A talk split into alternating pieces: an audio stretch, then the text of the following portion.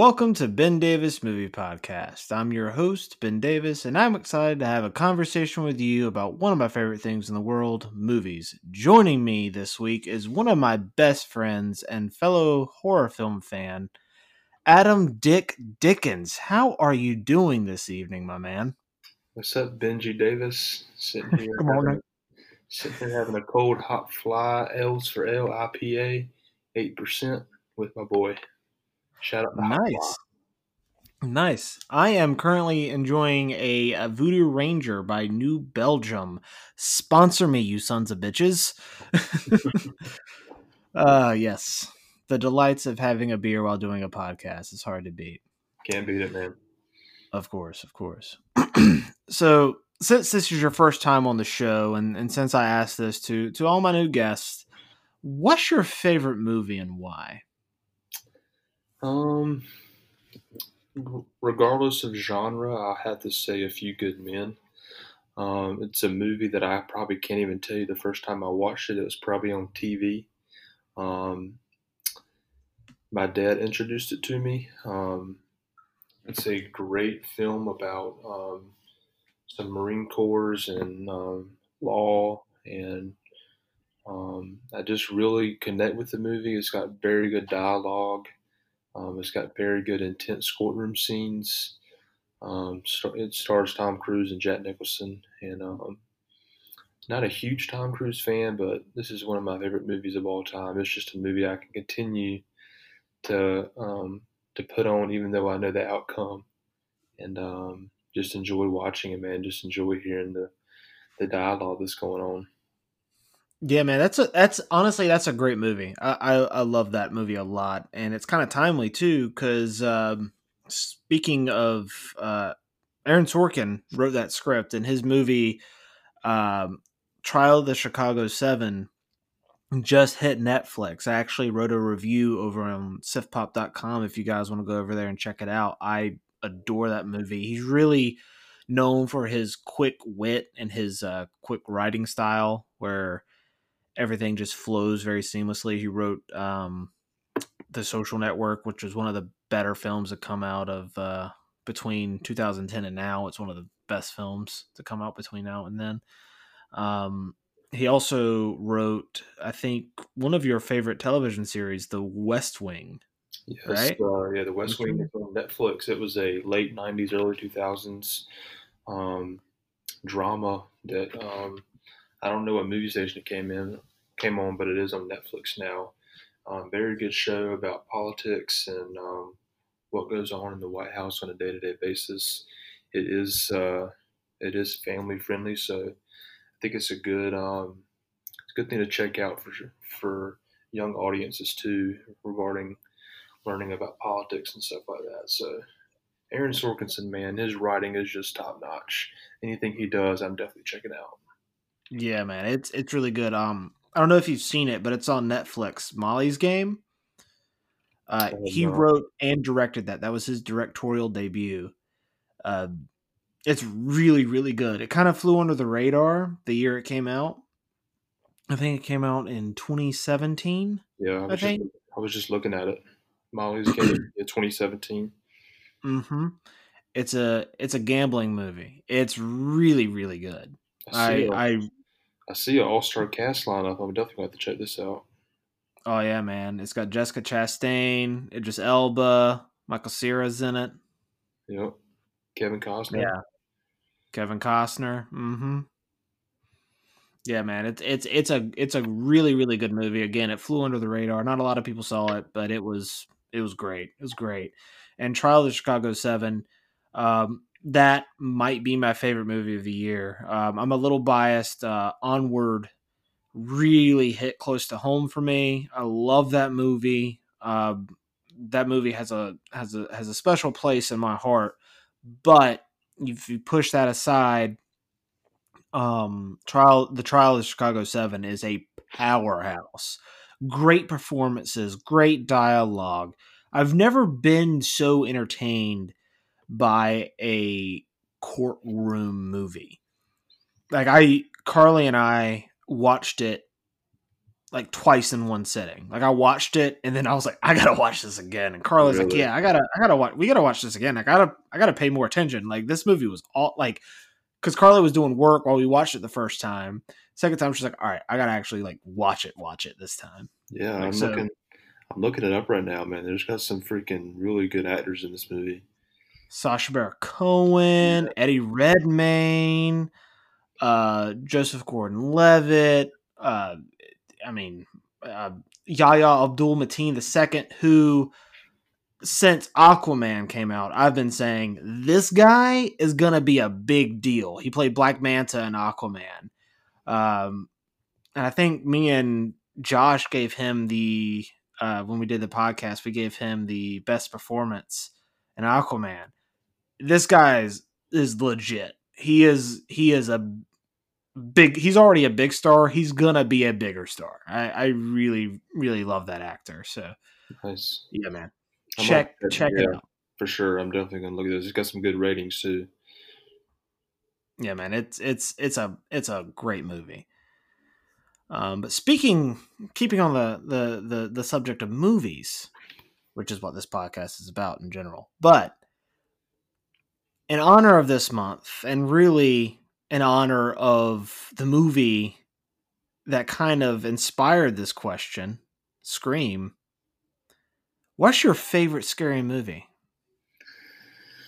Um, oddly enough, it's actually going to be Scream.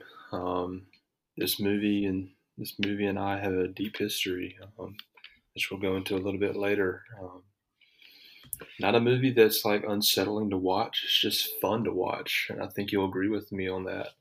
Um, it just never gets old, even though you know the outcome. It's just something you can continue to watch over and over again. Um, I'm gonna stick with Scream. That's my favorite scary movie. Yeah, man, Scream is is great. Um, and that's a that's a great pick because there is like a difference between like the most effective scary movie and the most like rewatchable horror movie, if that makes sense. Like for me, the scariest horror films are The Exorcist um, and Hereditary, which you guys will be able to hear next week. We already pre-recorded it. I can't wait for you guys to hear that. I did that with uh, content creator Carrie McBride. She's awesome. Um, I'm looking forward to her Hereditary podcast. That's going to give me chills probably. Scary yeah. movie. Really scary movie. That movie freaks me out because, you know, I believe in demonic possession and all that stuff. So I'm like, I don't like to, to mess with that kind of stuff, but so I don't, I don't like to watch it often. And I can say that those movies, you know, Hereditary and The Exorcist are great movies too, because they're very well crafted. They're very well made. But if you're going to ask me which one am I, if you're going to give me the option between watching Hereditary, The Exorcist, or Scream, I'm going to pick Scream every time because there's something about Scream. It's scary when you're watching it, but it doesn't stay with you after the fact. It's fun to watch, especially with a group of people. You know what I mean? Just hanging out with them and everything. It's they're, they're so much fun to watch. Definitely. I agree. So that, that, that's a good pick. Yeah. And, and sticking with that, Scream is the movie we're actually talking about this week, and we're going to go ahead and dive into it. You know, this is one of the most influential horror films, and certainly the horror film of the nineteen nineties. Um, this movie is directed by Wes Craven, um, and it stars David Arquette, Neve Campbell, Courtney Cox, Matthew Lillard, Rose McGowan, Skeet Ulrich, Jamie Kennedy, Liv Schreiber, Henry Winkler, and, of course, Drew Barrymore. Uh, if you aren't familiar with Scream, the plot synopsis reads like such, according to Google. Wes Craven reinvented and revitalized the slasher horror genre with the modern cla- horror classic, which manages to be funny, clever, and scary as a fright-masked knife maniac stalks high school students in middle-class suburbia.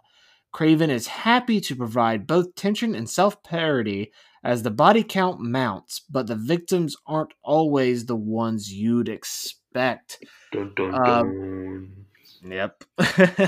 Like I said, and kind of like we, we've talked about already, this movie is one of the most influential horror films ever made. It's really the horror film of that decade, being the nineties. It really revitalized the, the dying horror genre, and you know, a- after the slasher genre had really been done to death in the, the eighties. I mean, my God, how many Freddy movies and how many Jason movies did we see? Like, I was um, a, a surprise for you guys later.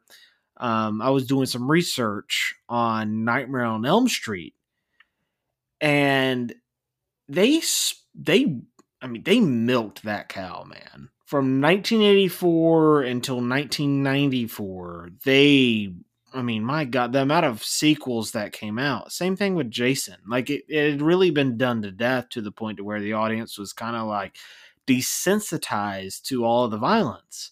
It's almost like they um, were cheering for Jason and Freddy halfway through yeah. the thing. It's almost like they just go to see see Freddy and Jason and just laugh at that point. Yeah, because, I mean, it, you, you kind of do at that point. I remember watching, it was uh, that Jason Goes to Manhattan, and he, like, fights for that guy on the rooftop and punches off his head. Jason Goes to Space. Like, come on, man. Yeah. Like, well, that came out after Scream. Jason Jason X came out in two thousand two. Yep. Yeah, so, like, it had... The horror genre had, you know, the slasher horror genre at least had really been done to death.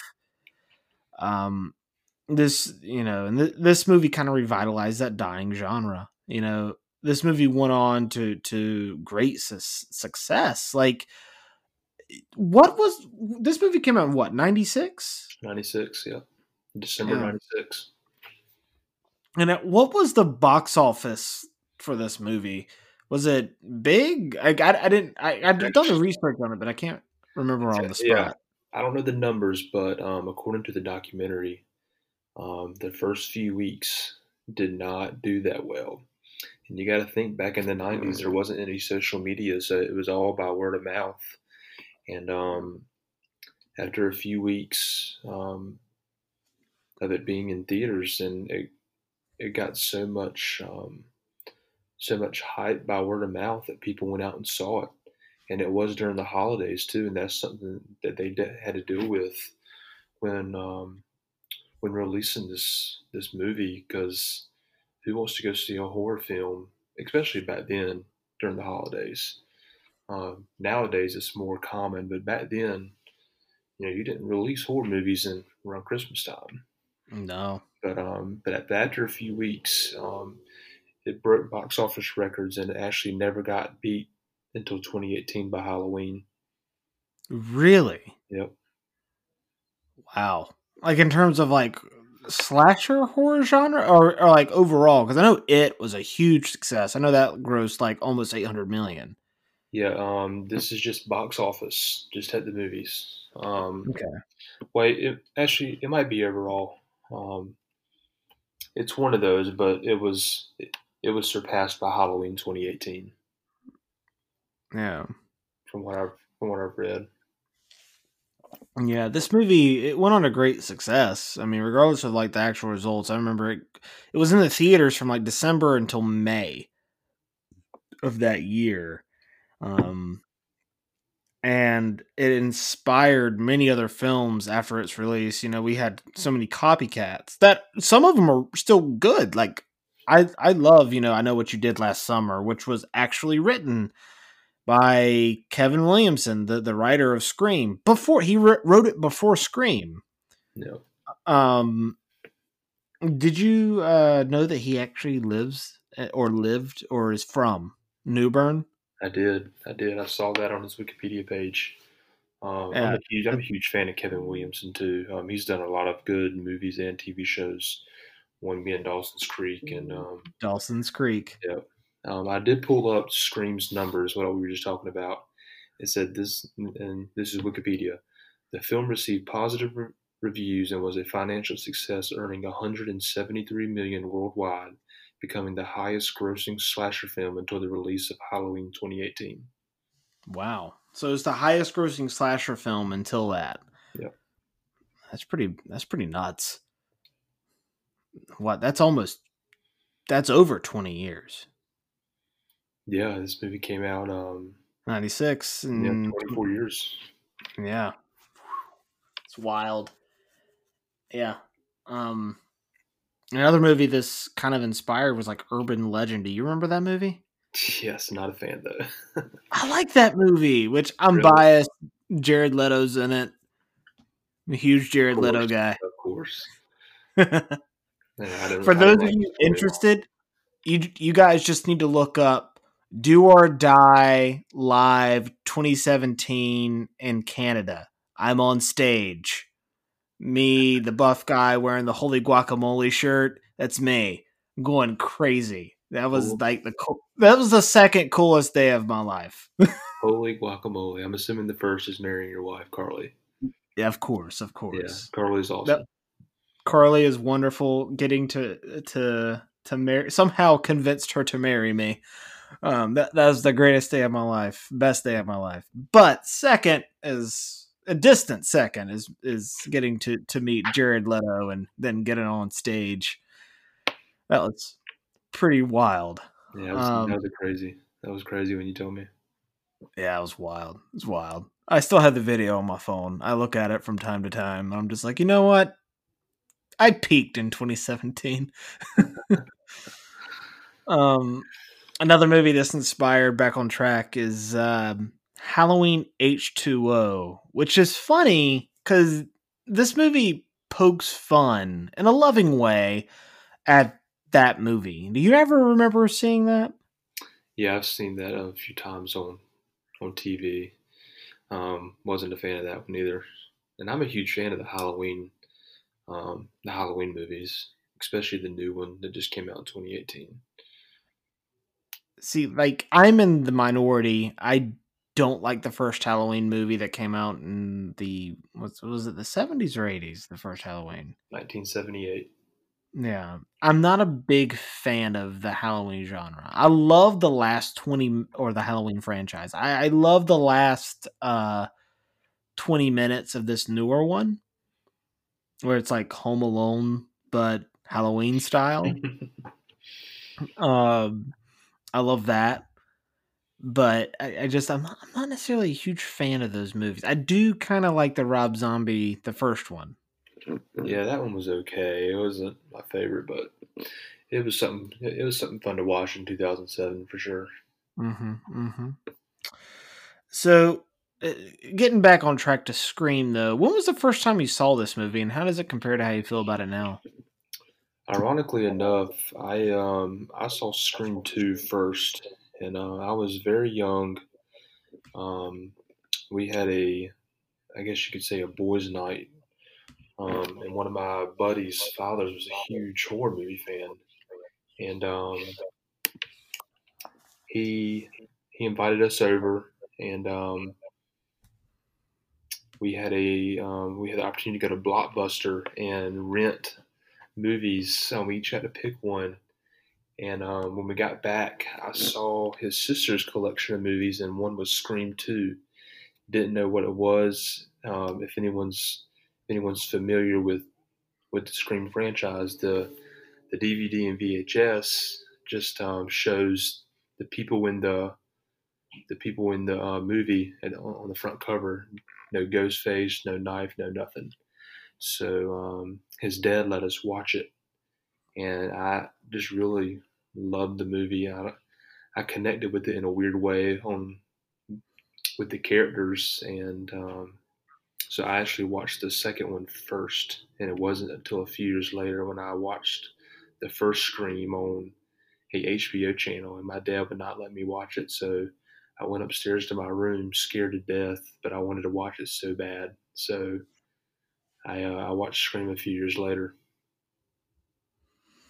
Yeah, man, Scream. Uh, I have a. It's funny that you say you watched the second one first, um, because the one I remember the most watching first is Scream two, I saw Scream one first, though.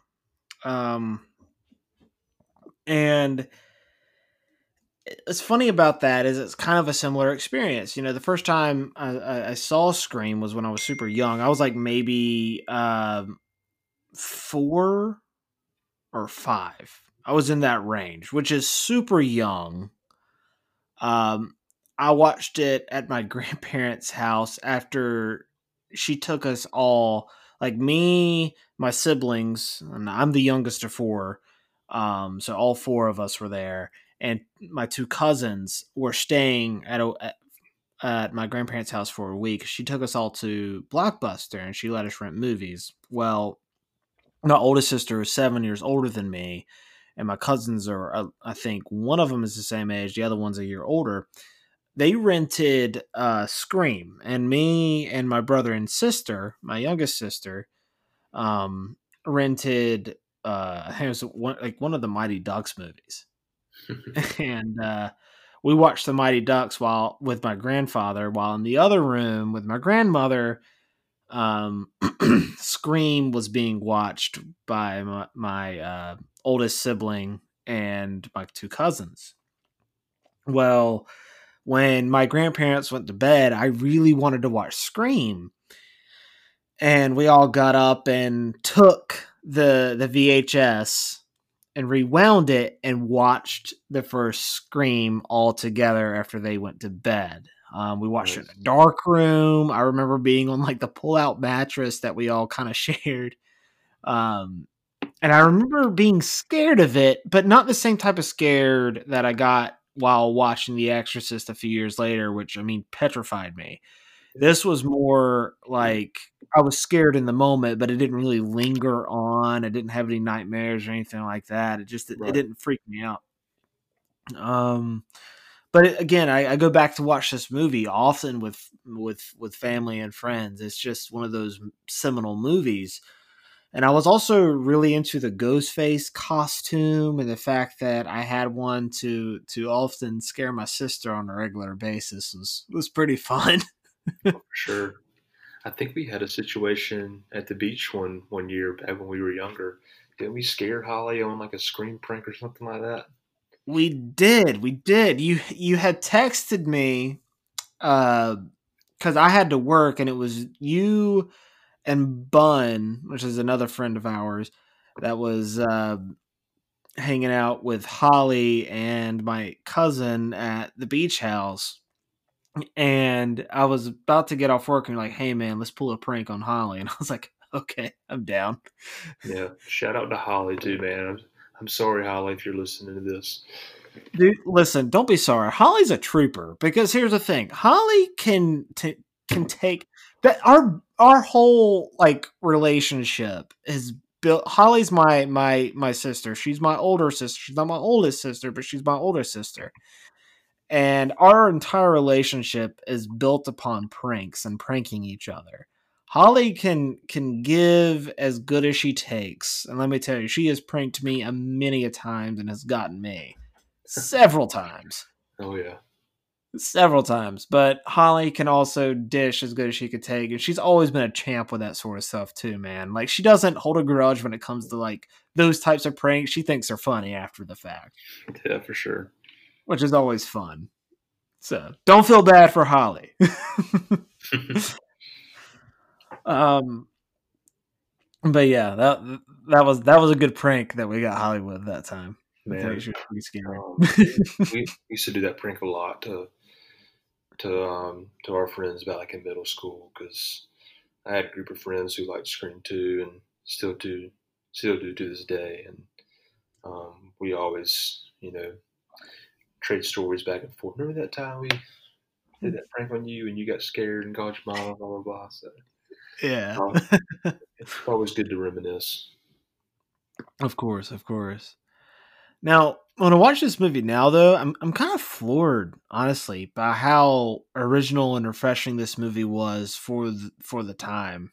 You know, the the horror genre was really, again, all but gone and dead by the time of nineteen ninety-six. Uh, but this gem really, really reinvigorated it by poking fun at the all the ridiculous rules and tropes, which we'll get into later, of the genre, and had, you know, it, it turned them on their heads while still playing, you know, homage to those things that make slasher movies, slasher movies, you know, it, it perfectly blends the horror genre with comedy making, which is a genre I also love. And I think, you know, oddly enough, those, those two, those two genres really often coincide, which makes this, this movie really a, a classic film that has really stood the test of time.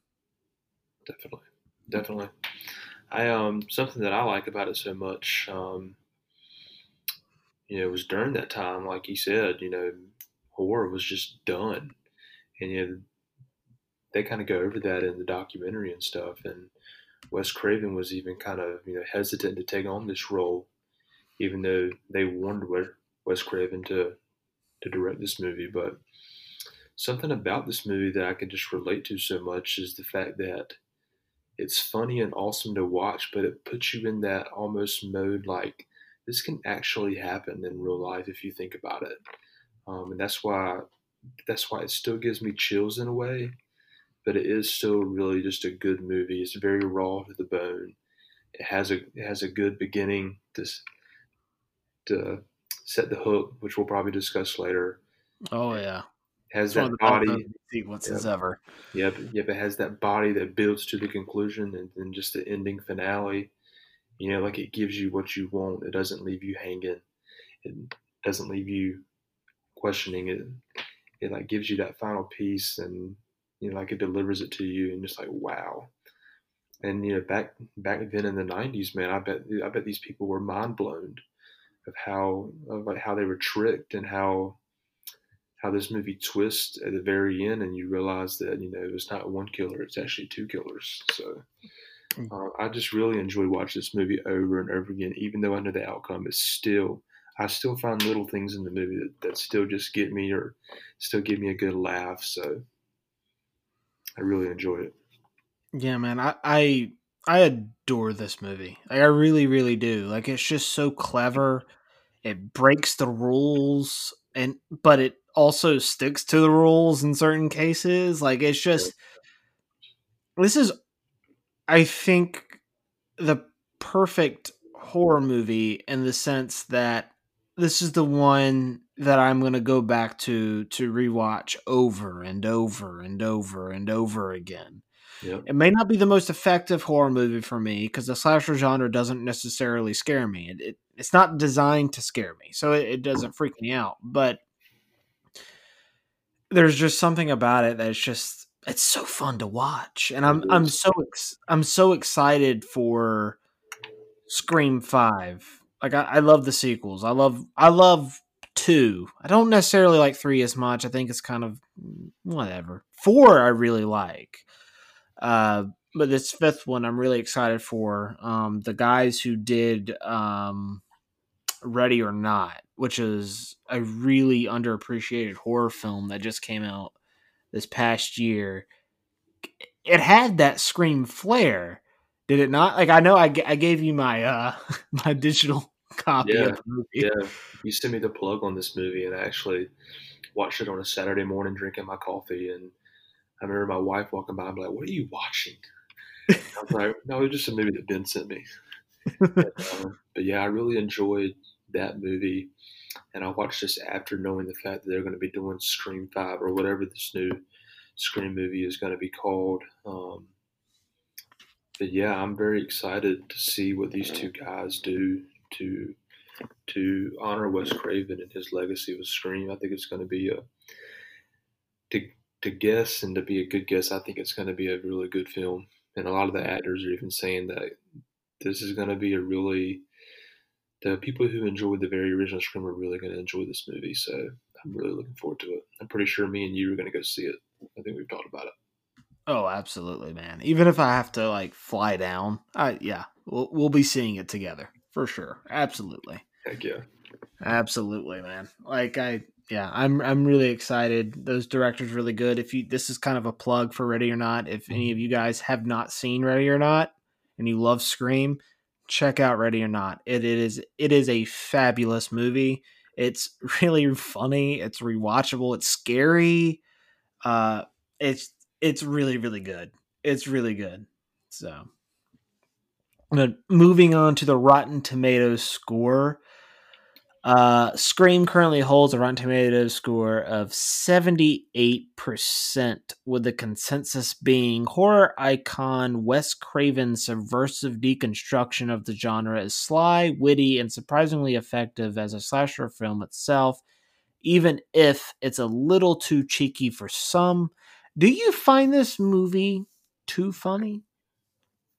I do not. I think it has just the right amount of stuff to make you laugh, but then as soon as you laugh, it pulls you back into that element like, oh crap, something's about to happen. Um, two people in particular that I enjoy the most in this movie is Stu and Randy. Um, they just make me laugh every time they're in front of the camera. But and wait, so, there's more! Yeah. That's hilarious. Um, but yeah, I think uh, I think this score holds up, man. Um, seventy-eight, I think, is really, really good. If I'd be even, I'd, I'd be even brave enough to say I'd give it an eighty percent.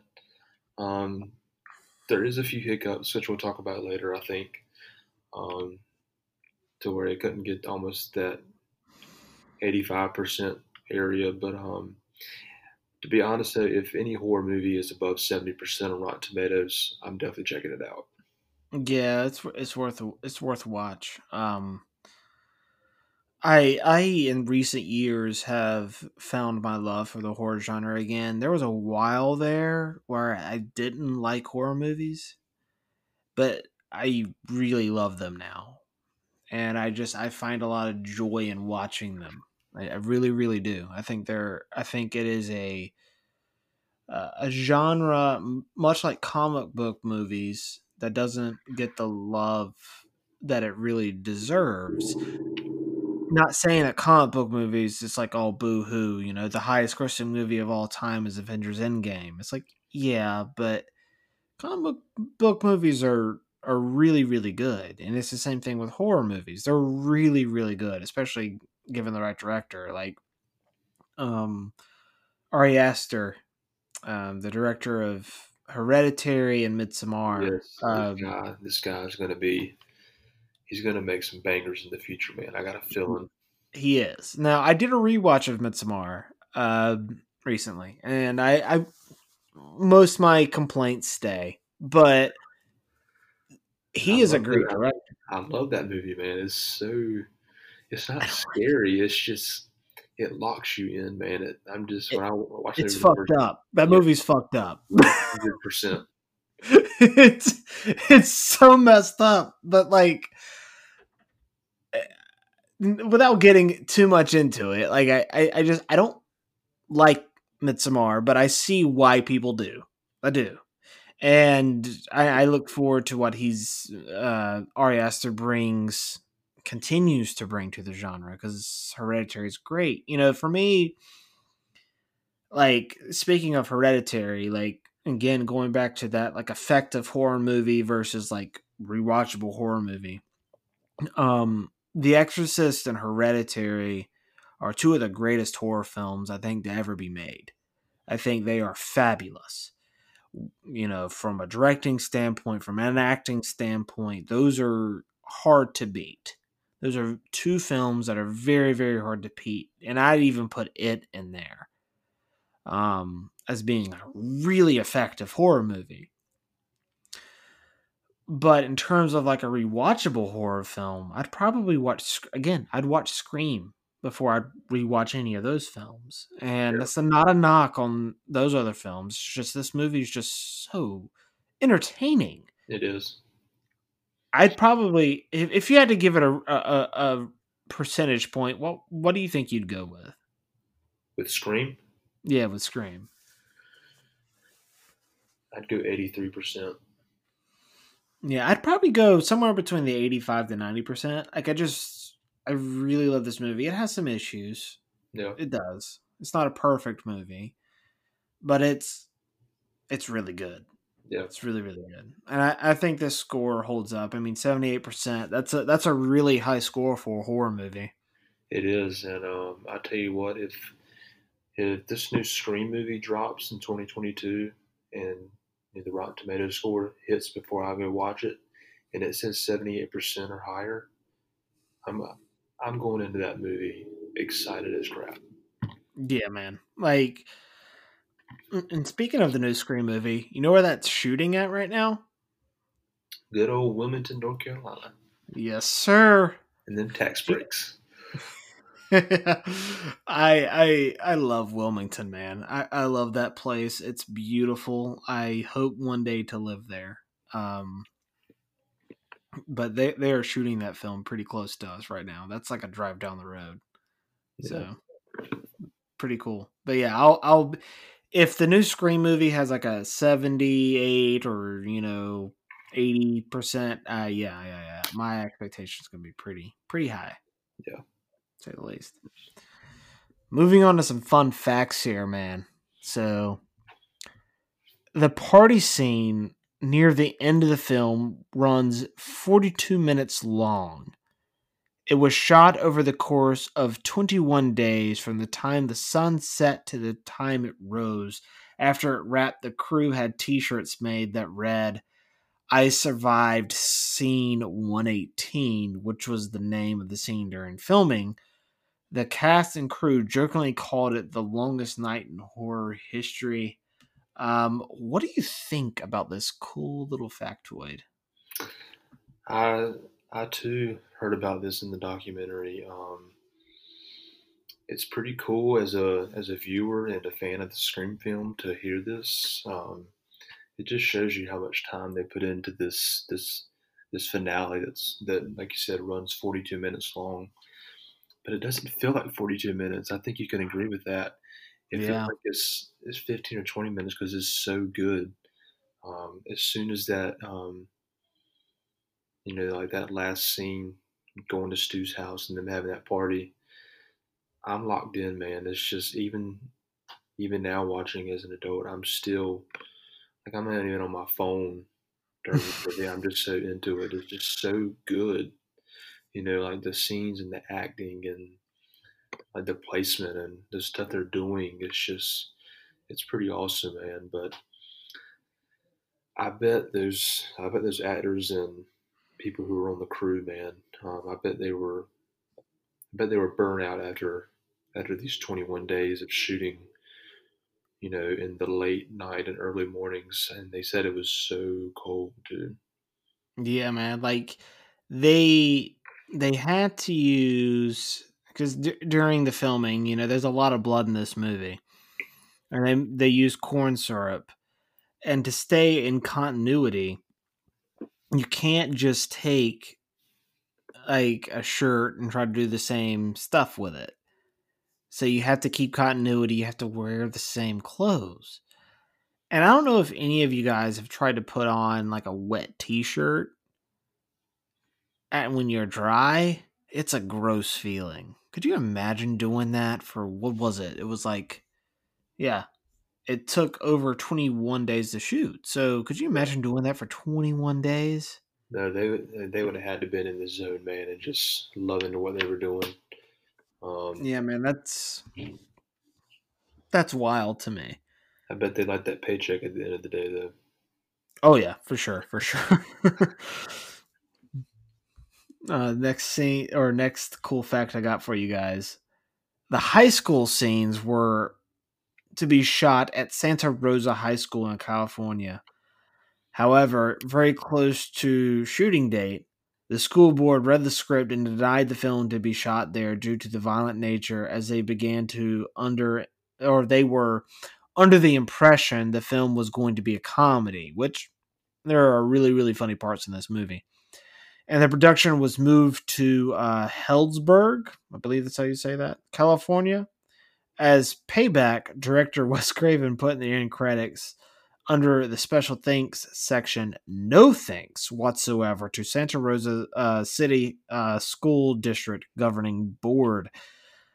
Uh, so this brings up an interesting topic. Um, I understand where the, the, the school board is coming from. You know, they were not too far removed from a a death that had recently happened there, a murder that had recently happened there. And they were a little worried about this movie and, you know, the violence portrayed in the movie. But, you know, I can't, I can't fault them for thinking the way that they were thinking. However, I do think that they were wrong. And the, the reason I think that they were wrong is because movies do not cause violence. I've never thought that. That is a topic that comes up every, you know, couple years. It happened with this movie, um, which we'll go into a little later. Uh, the sequels, anyway. It happened with, like, Scream three. Um, it happened with Fight Club. It's happened with uh, Joker. Like, movies do not incite violence. They just don't. Um, it's they just don't. Yeah, something uh, that um, I think even uh, even Billy talks about it in this movie. He says movies don't create psychos. Movies make psychos more creative. Yes. Which was a line that almost got cut from the movie. Really? From the M P A A. Yeah, they, they were like, oh, we got to cut that line. M P A A, were, they were not a fan of that back in the day. I agree um, with you there, man. Movies don't cause violence.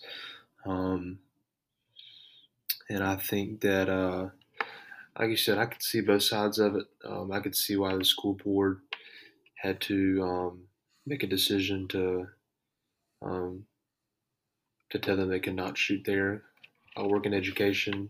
People in the administration probably have parents to answer to. Um, but they definitely missed out on a,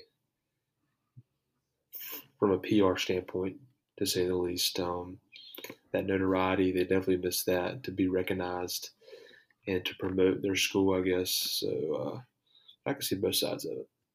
Yeah, man. I, I again, I definitely see both sides of it, you know. I, you know, my, my wife works in education. She is a professor at Missouri S and T. Um, so it's, yeah, like I, I, I can see where you wouldn't want that, especially after, you know, you're already grieving from a murder that's happened in your community. I don't blame them. I don't agree with them, but I absolutely don't blame them for their, for their decision. Yeah. Um, next fact I got for you. Drew Barrymore and Neve Campbell did not meet Roger Jackson, the actor who played the voice of uh, of uh, Ghostface, before shooting commenced. Whenever they were talking on the phone to the killer, they were actually talking to him. In fact, none of the cast met him. Craven thought that it would be better to bring out the shock reactions he needed for everyone when they heard that voice. uh, I I like this decision, you know, because I'm not an actor, man. I I don't ever plan on being an actor. But if I were, now we're in a horror movie, I wouldn't want to see who the killer or the the person was or hear their voice until shooting began, just so my reaction would be, you know, as real as possible. Definitely, I agree. I, that so that was that was a smart decision by by Craven. Yeah, they actually did this with uh, with the new It movie too. They didn't show the kid, the kid actors that played in Chapter One. They didn't they didn't introduce them to Pennywise, Bill Skarsgård, and the and the Pennywise and the Pennywise outfit until they were actually on set shooting. So they got that raw emotion on film. So, um, and they even said in like interviews and stuff that they were actually scared because they didn't get a chance to talk to Bill while he was getting ready. So, um, I thought that was pretty cool that, you know, they actually got to see him in full effect and costume while filming, so they can get that, that first real emotion out of him. Same yeah. That's, that's really cool, man. I didn't, I didn't know that about uh, It. Now, I know this is off topic, but uh, What were your thoughts on It Chapter two? Did you like that as much? Because I know the popular consensus is that most people like It Chapter one better, which, I mean, makes sense because the first half of the book is better than the second half. But um, was uh, definitely like it for sure. Um, it's definitely a very well-made movie. Um, and I think it, you know, it really honors Stephen King's work on the novel. Um, I thought Bill Skarsgård did an excellent job in Chapter One. Um, I think he did a phenomenal job in, in Chapter Two. I think he had some really good scenes. I will say that I am biased towards Chapter One in that I think the child actors really connected with Pennywise more than the adult actors did in Chapter Two. But I think it, Chapter Two had to happen.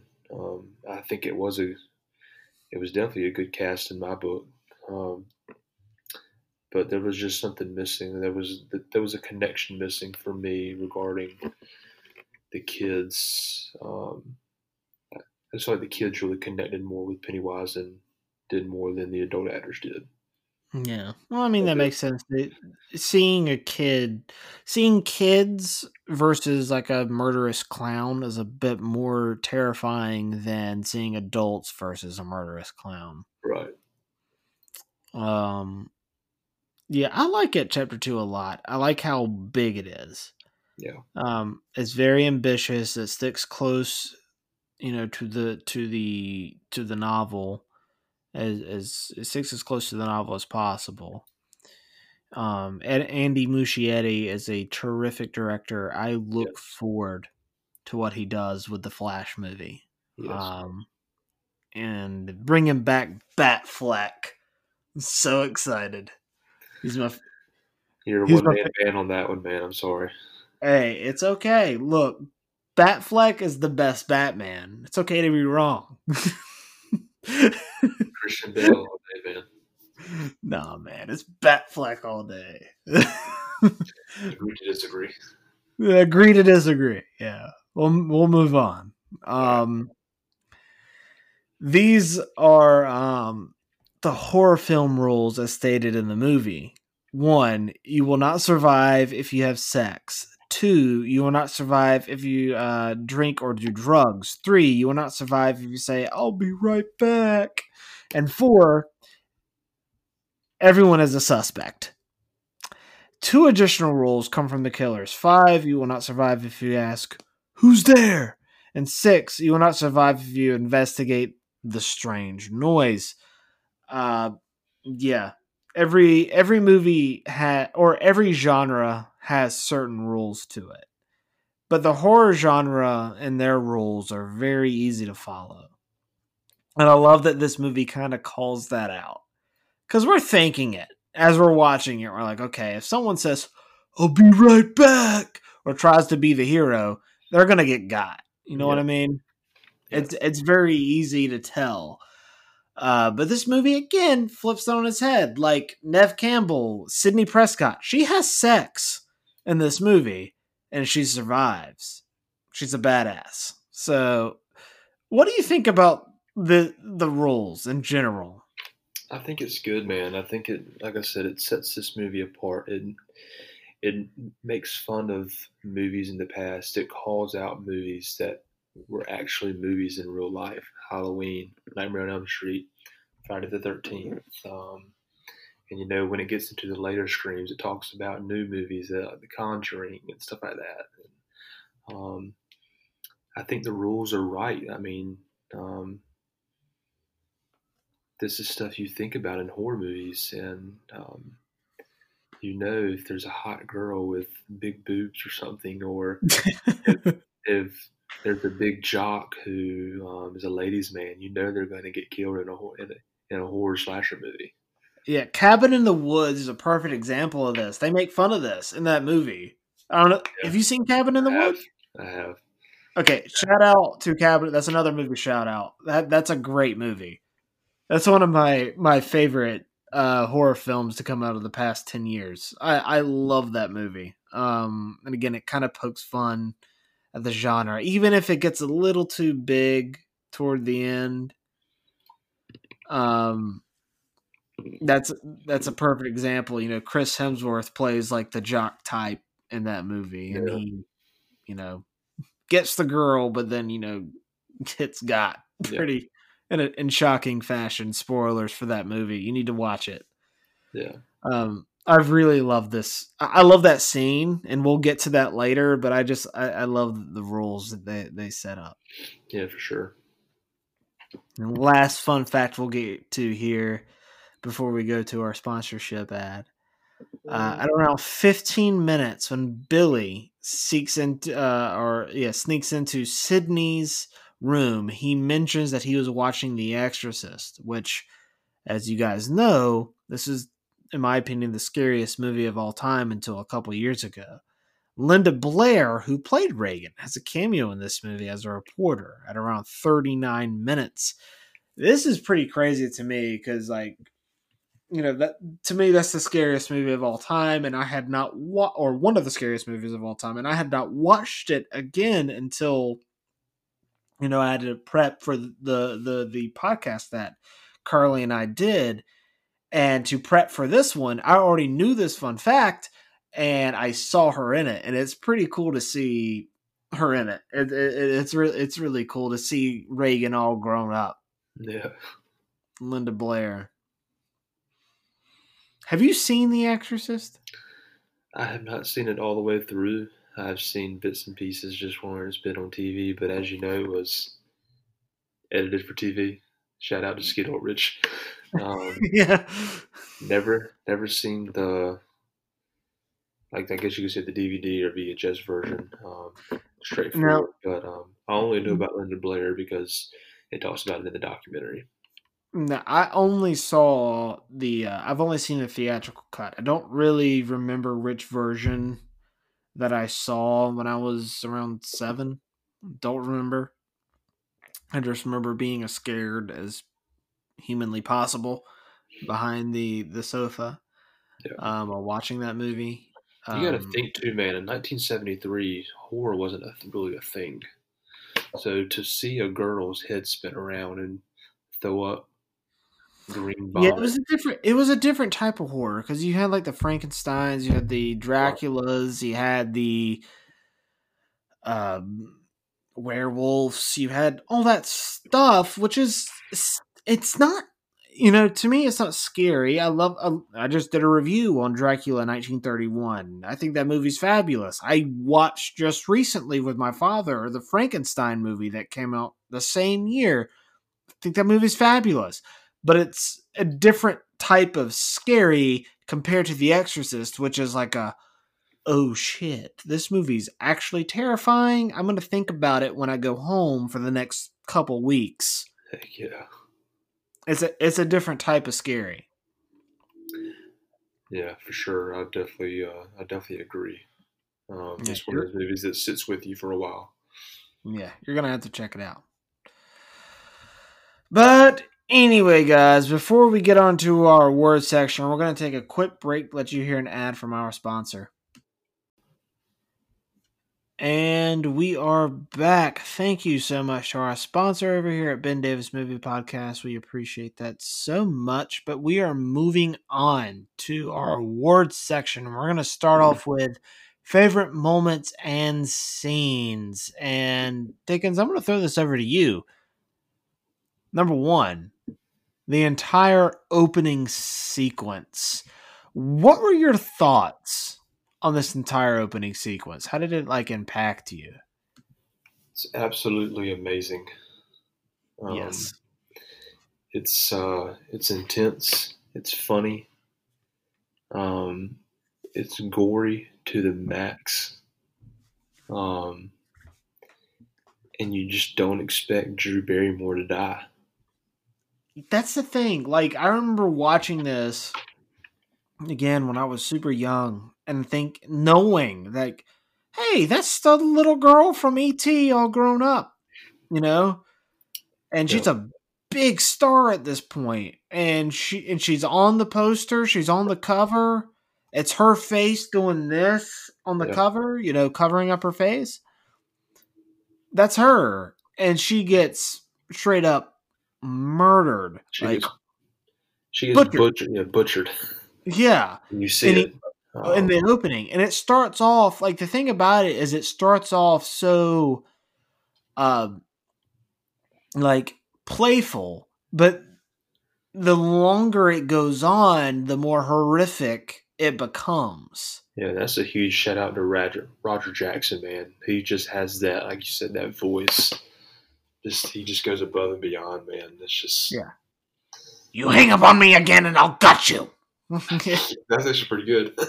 Yeah, like it's it's crazy how he's able to again, like it it it knowing what how we know the ending is and who the person is and who we think definitely did the murder, the first murder. It's very crazy to think about. For sure. And this scene in particular, I remember like they said they had the most trouble with it with the M P A A on this this scene in particular when they show her boyfriend get gutted and his guts kind of fall out. Yeah. And then her hanging from the tree, which. How did they have time? Anyway, I'll, I'll get into that later. Yeah. Like, when they show her hanging from the tree, her guts are hanging out. Yeah. Like her intestines and stuff. And they speed up the camera, so it's going faster than normal pace. Yeah. And, you know, I know it is a nineties movie, mid-nineties movie, but um, the one thing I didn't like about this whole scene, the only thing I didn't like was... her hanging from the tree, you can definitely tell it's a, it's a, it's a dummy. Um, when the camera finally gets up to that close visual, um, obviously they didn't, they don't have the, the effects they have today and all the stuff they can do now on a computer. But um, that's the only part I didn't like about the opening scene was that. Yeah, the, the I just. There's not really a lot that I don't like about it that, like, rubs me the wrong way. Like, this is one of the more iconic opening scenes ever in, in movies. It's ballsy, killing off a big name like Drew Barrymore in the, the, the beginning of your movie. Killing off your star. It's a big move. It's a bold move. Yeah. Um, she was supposed love, to play Sydney, too. Mm-hmm.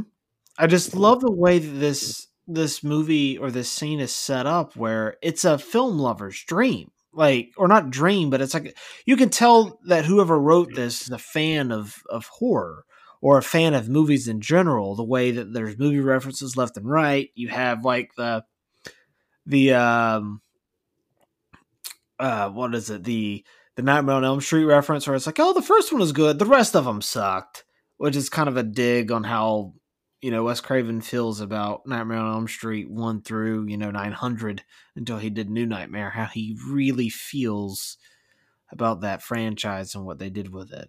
Yeah, for sure. Um, there, there's a lot of homages to Halloween, uh, which this movie makes, you know, playful fun of. Uh, just, just this, this entire opening sequence is great. Yeah. It's funny. But it's also got some terrifying. As the scene prolongs, it gets terrifying. Yeah, and then that's and then that goes back to the part of reality to me. Mm-hmm. You know, this can happen to any given person on any on any given day. I mean, it's literally just someone terrorizing you in your own house with uh with a phone, and mm-hmm. um, so that's the part that really gets me, man. Is this can actually happen to anybody? So. Yeah, it's it's a it's a great sequence. It's one of the best openings ever in movies. For sure. Next scene I have listed here is Sydney's first encounter with Ghostface. Uh, this is funny because again, she plays and makes fun of like, oh, you know, some big-breasted, you know, bimbo just runs up the stairs instead of running out of the front door. I just got. What she does in right. the movie. Right. But I love the way that the scene is constructed because you can tell Sydney Prescott is freaked out. You can tell she's, she's like concerned. Is this a joke? Is this Randy just having a good time? What is this? then to realize that it's true, and then to maybe think it's, you know, Billy when it's it's not, but it might be. You know, yeah. We find out later that it, it's one of them. Um, but I just really like this because it shows that while she's scared, and again, Sydney comes from, she's one of my favorite, you know, spoiler alert for, you know, some of the other categories we have. She's one of, Sydney Prescott's one of my favorite uh, horror icons in the sense that she's tough, she's strong, but she's vulnerable too. You know, she doesn't have all the answers, but she responds in a very realistic way. And I think that's why she's so compelling as a character and why people love the Scream franchise. It really yeah. goes to show how much Neve Campbell, how, how good of an actress Neve Campbell is. I think yeah. she's really good. Definitely. Something that got about something that got me with this um, this first encounter was when um, he's talking to her by phone. You you realize that um, Ghostface was involved with with her mother's murder. Um, you know, she was watching, you know, T V five minutes before, talking about, you know, her mother being on the news and it being almost a one-year anniversary. And then, you know, Ghostface is like, you know, your mother sure didn't want to die. So then you kind of realize, okay, Ghostface is linked with Sydney's mother's death. Oh, this movie's going to be good. Mm-hmm. So, you know, it's just a, it's just another hook that sets you um, to that, you know, to that conclusion that um, is so iconic. But um, I think the first encounter with Ghostface is good. There is a little few hiccups, which I think we might discuss later, but oh, yes. overall it's good. Yeah, I, I really like this first encounter, and yeah, like you said, this is kind of like, it has more than just a slasher element to it. It has, you know, the the themes of innocence and youth, and not, you know, parents hiding secrets from their children and how that can endanger them if they're not honest with them about events that have transpired in their lives and why those events transpired in their lives exactly. I really, really like those about this, about these movies. I, I like those themes that they try to tackle. Yeah.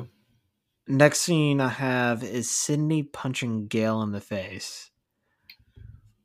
We've all had fantasies of punching people in the face, or, you know, we actually have punched people in the face. um, and this scene in particular is really, really funny to me because Gale is so like, I'll send you a copy. Like, you know, total news anchor. And she's just like, bam, right to the face. It's, it's so fun. It's, it's just so good. Yeah, I agree. It's it is- so good. I think it's even even better that the fact that Courtney Cox was is so beloved on Friends, but she's so hated in the first Scream. Um, then she gets, you know, a freaking punch right to the jugular. Um, so uh, I, I I I'm gonna agree with you. I love this scene too. Yeah, it's it's pretty great because again, like Courtney Cox was beloved on Friends. She was an Ace Ventura, like. At this point, she's never really played a role like Gale, where she's just not likable. Yeah. Except by Dewey. Dewey, for some reason. In the scenes where she's with Dewey, it makes her likable because her, mm-hmm. her guard comes down. Yeah. To him. And it's it's very sweet. All right, the next scene I have is a conversation between Sydney and Gale. And this kind of touches on earlier, you know, the self-doubt kind of in Sydney, where um what's Liv Schreiber's character's name again? Forgetting it. Cotton Weary. Yeah, Cotton Weary. He's on trial and he's got, you know, the death penalty. Um uh because he's being accused of doing the murder to Sydney's mother, which in reality is not true. He did not murder. And right. she is going back and forth because she testified against him, is going back and forth on, did I do the right thing? Did I not do the right thing? Did I see what I think I saw? It's it's those kind of things that make this movie inherently rewatchable, is like the mysteries of it all and the little Easter eggs that are planted throughout the film that you're like, huh, you know, it's it, it, again, it makes it very rewatchable. I like that scene because it adds a depth, a, a depth to Sydney as a character overall, that she's not overly confident, nor is she this bumbling idiot that falls in every trap. She's a real person. Very relatable, and she's a very strong character, but again, she's kind of naive, which is, you know, any teenager. So it's, I really like it. That self-doubt. Yeah, me too. That was very good dialogue between Sydney and Gail, and just another layer that just keeps building and building and mm-hmm. building. What's going on? How are all these stories tangled up together? And then, at the, you know, at the end, it all answers the questions for you. Yep. Um, what do you think about this? And this is another thing I've listed. Sydney overhearing the bathroom conversation. What, what are your thoughts on this? Um, not something that really sticks out to me. The, I, I thought the whole bathroom scene could have been, um, you know, taken out. Maybe really? could have added, yeah, maybe could have added something more. Um, I didn't understand him being in the bathroom, Ghostface. How did he get in there? How did he get out? Yeah, um, we'll get to that later. How did the you know, how did the other girls in the bathroom not hear him in there? Um, I don't know. Just not a scene that really sticks out to me. Well, the reason I like it, and I, th- I think it's because, you know, we get a little bit into the insight of who she is and the perception of who she is. You know, people are making fun of her for her mother dying and her having a tough time with it, which is really messed up. Yeah. And again, it adds that extra layer of vulnerability to her that makes us, or at least made me as an audience member, really engaged with her and rooting for her. Yeah, yeah, I could definitely see those, that side of it. Especially because there were, you know, those people that are just making, you know, teasing her, saying, oh, I bet she made it all up, you know, she just wants to play victim, yada, yada, yada, yada, yada, yada, for yeah. attention and all this other bullshit, you know. Yeah. Uh, there are some issues with that scene, which we'll get to. Yeah, for sure. Uh, I really like it. Um, and next thing I have is the murder of the principal. Uh, what are your thoughts on this one? Um, although the principal dies, I think it's a funny scene because, you know, it's it's Harry Winkler, man. I mean, um, it's the Fonz. The Fonz, man. You just, I don't know. It just. Whenever I see that scene, I just kind of laugh a little bit because he, he seems to be like he's so tough. And um, yeah, it sets up he, this red herring that he's going to be the killer because, like, he's like taking these huge ass scissors to these kids' throats saying, you're both expelled, both of you. You're yeah. sick. You're demented for wearing these costumes. Yeah. Yeah. And he's and like then, slashing these scissors at him. You're like, what? I know. If a principal did that in today's world, you know how much trouble he'd get in? Oh my God, it's so much trouble. So much trouble, especially with what he was saying, calling them like names and the stuff that he called them. Like, eh, he'd be in some trouble, be in some hot water.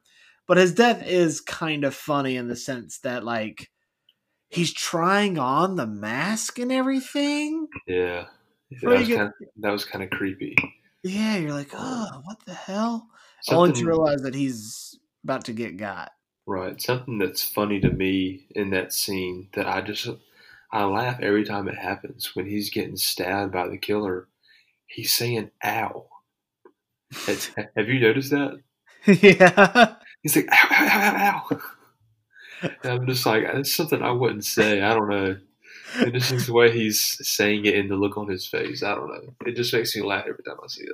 It, it reminds me of, uh, did you ever watch that YouTube video of uh, the, the woman making wine, the, the like the news anchor, and then she falls and she goes, owie, owie, owie, owie, owie, owie.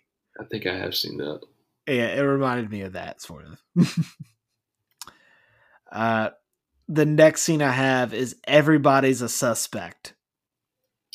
hands down one of my favorite scenes by far. Love this. Love um, this. Obviously, because it's got, you know, two of my favorite characters in it. It's got a good five-minute dialogue.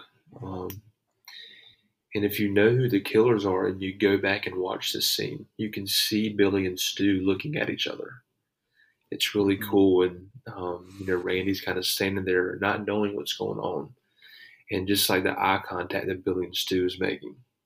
It's, I mean, it's pretty cool to know, to know the end game and what happens. So, um, you know, but, you know, like Randy going, talking about other horror movies, stuff that goes on in other horror movies. It's I, just such good dialogue. I love the character of Randy. I do, man. He's so awesome. Like, I feel like if I were any movie character, I might be him. one hundred percent. Yeah, like he's just, he, he, he gets movies. He gets that aspect of him. I'd be anyway, but like, I just, I really like, I love that character and his whole, everybody's a suspect. Like he's so, so dramatic. And then Stu's just like, eh. Yeah, be quiet, man. Making a scene. Come on now, be quiet. See, that'd be me. I'd be still like, come on, man, bring it back down. Yeah, you're come about on. a ten, bring it back down to about a five. You're in public. Yeah, hands down one of my one of my favorite scenes. Of course, man, it's great. The murder of Tatum. Now, I have issues with this and the probability of this, like her actual death happening. But it's it's one of the cooler deaths in the movie. It's one that like actually stuck with me when I was a kid. Like I didn't want to really go nor near a garage door after it. Yeah, I was like, sure. eh, the garage door might kill me, only to realize that eh, there's not that much power with the garage door. It wouldn't kill you. Yeah, there's a lot of stuff in this this scene that really gets, it really makes me mad. Um, I wouldn't say mad, just frustrated. Um. Tatum is just very gullible. Like, like obviously a dude standing at the top of the stairs with a ghost face mask on. Um, you know that the killer's wearing this. Um, why are you acting the way you're acting? I would be freaking out if I was her. Well, I, I would think be... most, mostly because she's like, I think she doesn't think that it's it's real, or at least she's telling herself that it's not real. Yeah, I know. And then it becomes real. You know? Right. And she puts up a fight. She like throws the beer bottles and everything, almost gets away from him. The thing about Ghostface that makes him really cool, he's very clumsy. He is. He is. Like he's he, always falling over chairs and running into doors. It makes sense. You know, having a Scream mask, I'm going to wear my Ghostface outfit for Halloween this year. Like, it's hard to see in. Yeah, that's true. So if you're running in that thing, it makes sense tripping over shit and, you know, stepping over stuff, but like it, he's goofy.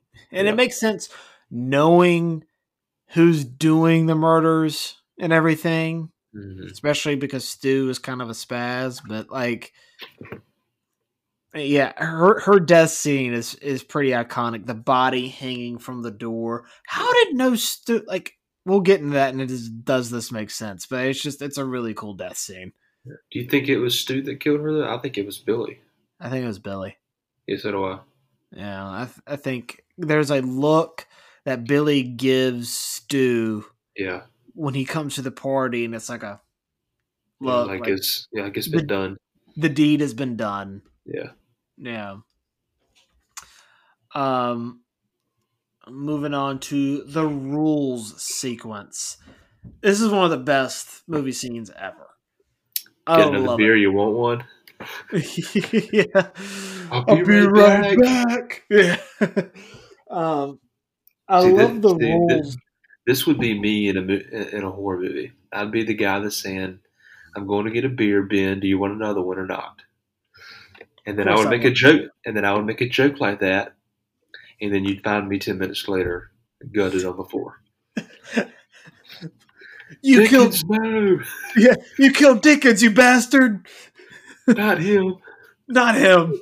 He's the good one. No, like, no, like, I, I just, I really, I really love this scene and the explanation of the rules, because, again, we've already said what all the rules were in the fun facts, but it's just they they are so prevalent and they're so real to to the horror genre, even to today, the slasher films. Like, if you're a you know someone who smokes weed, or if you're someone that does any type of drug, or if you're someone who has sex, which they've kind of eased up on, you're gonna get got. Yeah. It, it's just one of those things. It's hard to to get a, out of those tropes. So largely these rules are still followed, but this movie kind of turns them on their head. Like I said, you know, Sydney has sex with Billy in this movie. Uh, she lives at the end. Spoiler alert. So doesn't get her come comeuppance. Yeah. Last scene I'll mention is the entire climax. Are we talking uh, about when we find out who the killers are? When we find out who the killers are af- after Sydney has sex with Billy, and she's, you know, he's like, you know, I'm not the killer, right? You know, hey, babe, I'm not the killer. You know, totally, you know, broing it up. Yeah. And then all of a sudden, Ghostface comes in, murders, murders him, doing those things with my fingers, and then she goes on the run. There's, you know, Gail gets in a car accident. There's this whole back and forth between, I didn't do it, he did it, you know, between the, um, Randy, between and Stu. Randy and Stu. We find out Billy is corn syrup. Um, Uh, the character, Jamie Kennedy's character, gets shot. Uh, Randy gets shot, and then we find out like the whole deal, what's going down, what is Billy's motivation behind it, that his his mom or his dad was banging uh, Sydney's mom, and that's kind of what led to him not having his mother around. Um. And yep. wanting that notoriety. It's just, and then there's, of course, the scene of them stabbing each other with the knives to make them, like, you know, look like they're they're the victims, and that the real murderer is Sydney's dad. Like, there's so much that happens, and yeah, so I much mean. that is revealed. Yeah, I mean, it's it's literally pedal to the metal once all that stuff starts. Um, and it's a good solid twenty minutes, maybe even more, um, of Sydney being chased, finding out who the killers are. You know, her dad's been kidnapped by these guys. She finds out that her boyfriend is the one that raped and butchered her mom. And um, Stu is his accomplice. Um, it's huge, man. I think it's um, I think it would. It's what makes this slasher movie one of the best ever. Um, you know, it tricks people. Usually people can really uh, pinpoint who a killer is in a movie, um, or what's going to happen. And, um, and uh, I don't know. I don't, I've never heard anybody say that they figured Scream out within the first ten minutes or the first thirty minutes. Um, So I think it's a huge testament of what this movie really is. Um, I think it's what makes it a seventy-eight percent on Rotten Tomatoes. Yeah, man, this entire climax is great. You really get the implication that Billy is the, the main brains behind the operation, and Stu is kind of his, like, whipping boy. You know what I mean? Yeah. Kind of like the Robin to his Batman. Um, that carries out certain things. Like, I definitely think Stu is the one who does the first murder, considering he dated Drew Barrymore's character. I think it was both of them. I think both um, of them had their hands in it. Maybe. But, like, I just, I love the way that this last scene is, is the entire climax is orchestrated to even them getting their comeuppance with the, oh, man, I think you poked me too deep, man. Yeah. That, and watch his face getting stabbed with the umbrella. Sydney getting chased down, and then, you know, the T V falling on Stu, and that electrocutes him, which, yeah, we'll get into that later. Yeah. Um, and of course, uh, the whole ending, you know, Billy getting shot in the head, and then we see Dewey still alive, which is great because we all love Dewey. Um, Gale is alive. You know, it, it's, it's a, It's a great third act to a movie. I mean, that, that whole the whole third act, the forty-two minutes, is great, but it's really particularly when it's revealed that Billy is the Biller, Billy and Stu are the killers to the end. It's nonstop. It's great, yeah, for sure. Um, out of all these scenes, which one do you think is your favorite?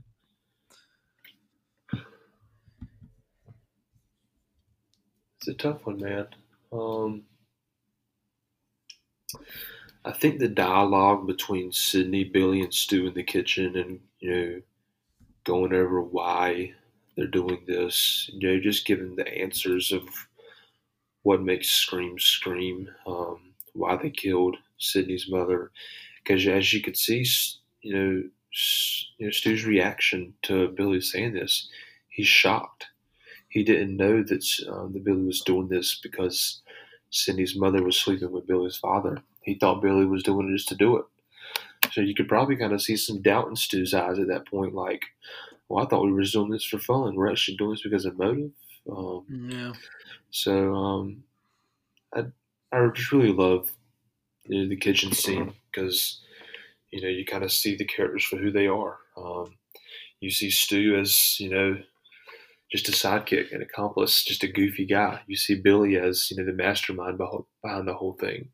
You see his motive. You see Sydney in her her vulnerable state. You know, they got her pinned up in, in a corner, explained to her that I didn't, you know, like, I killed your mother a year ago because of this reason. Um, I did all this stuff to, you know, to show you why we did this. Um, it's just, it's just very raw, man. It's good dialogue, like I, like I said. Um, So I have to say this scene. Nice. It's a good choice. It's probably the my second choice, but man, like, as people who listen to this podcast regularly know, I'm a sucker for an opening sequence and for like a title sequence. And the opening sequence to this movie is perfect. It's one of the best opening sequences in any movie ever. Yeah. It's It sets you up perfectly for what this movie is and for what this franchise is. And it works very, very well.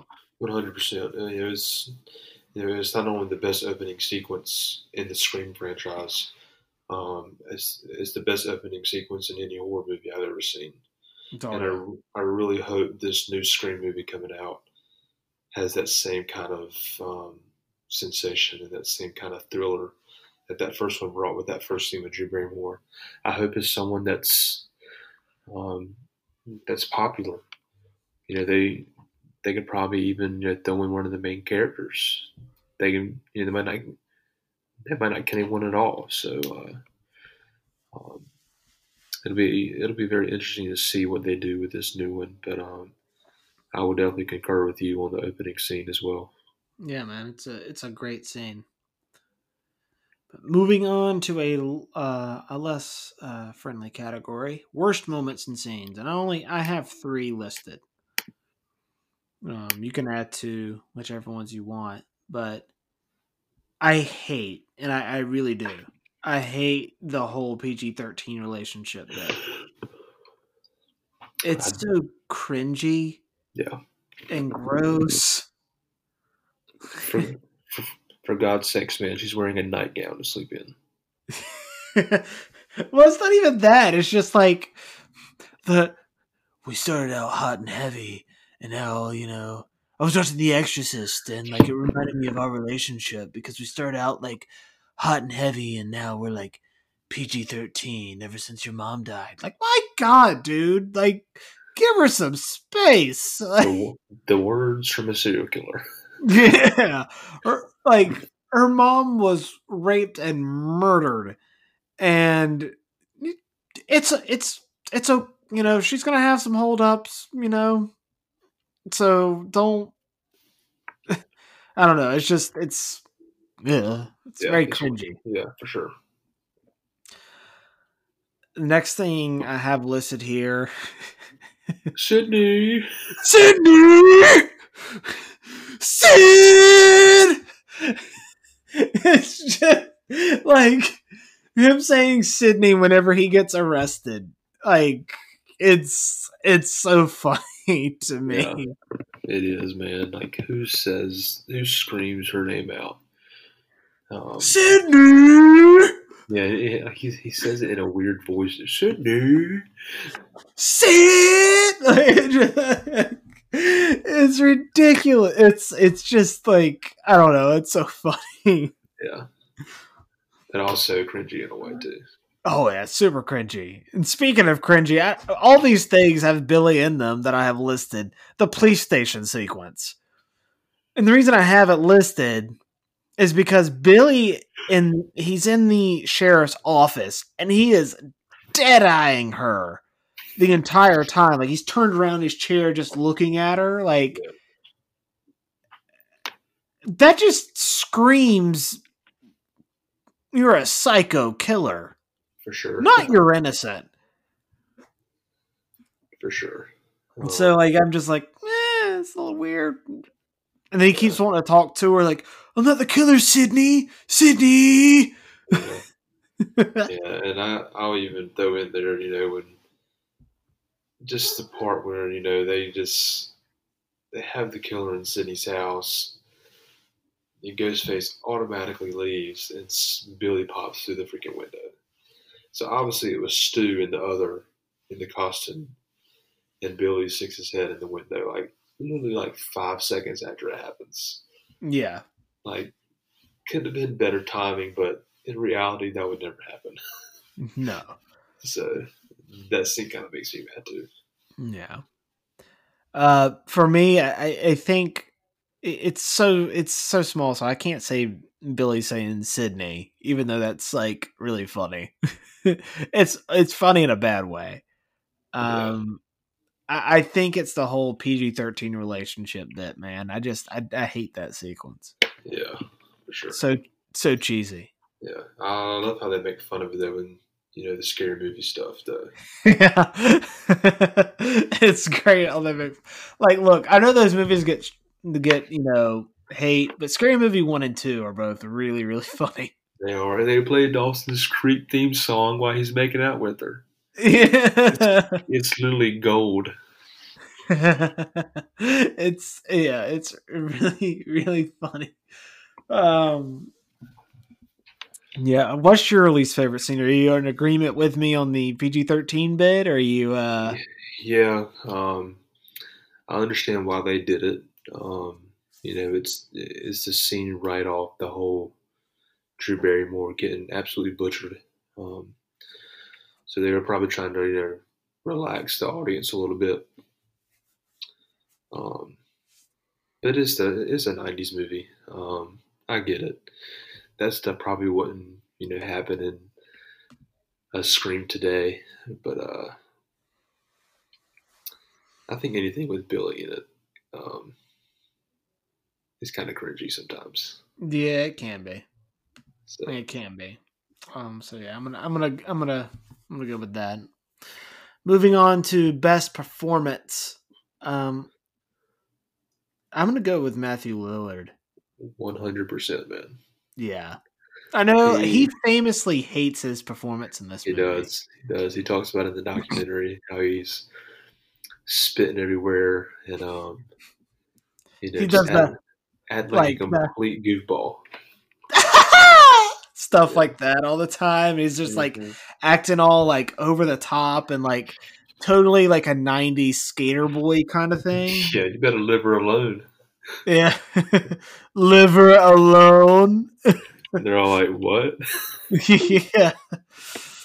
Um, yeah, he's he's by far, man, the most spontaneous, hilarious performer in this movie. Yeah. And it's even better that he's the killer. You cut me too deep, man. My favorite Two of my favorite lines from him is, you know, obviously, I'm getting another beer, you want one? And then after he starts kind of bleeding out from being stabbed, Billy throws the phone back at him. And he's like, you hit me with the phone, dick. like, it's that, just like, it's just or, a scene that, like, like a normal guy would say. Did you really call the cops? I did. My parents are gonna kill me. Absolutely, dude. I was, I was wheezing when I heard that, man. My mom and dad are gonna be so mad at me. Yeah, like what the hell? Like his parents are gonna show up, and there's gonna be freaking bodies everywhere, just murdered. If people are murdered, and your son did it, they're gonna be yeah. more than mad at you. Like, yeah. like, yeah. I I know he famously hates this uh, performance, but if Matthew Lillard were here today, I would tell him, man, please don't hate your performance, because I think it's absolutely phenomenal, and I think you are you are great in this movie. So I, I would totally give him the, the best performance award, and uh, I think you're in agreement with me. So yeah, yeah, one hundred percent, man. He he he hits a home run with this movie, and he's he said he's not.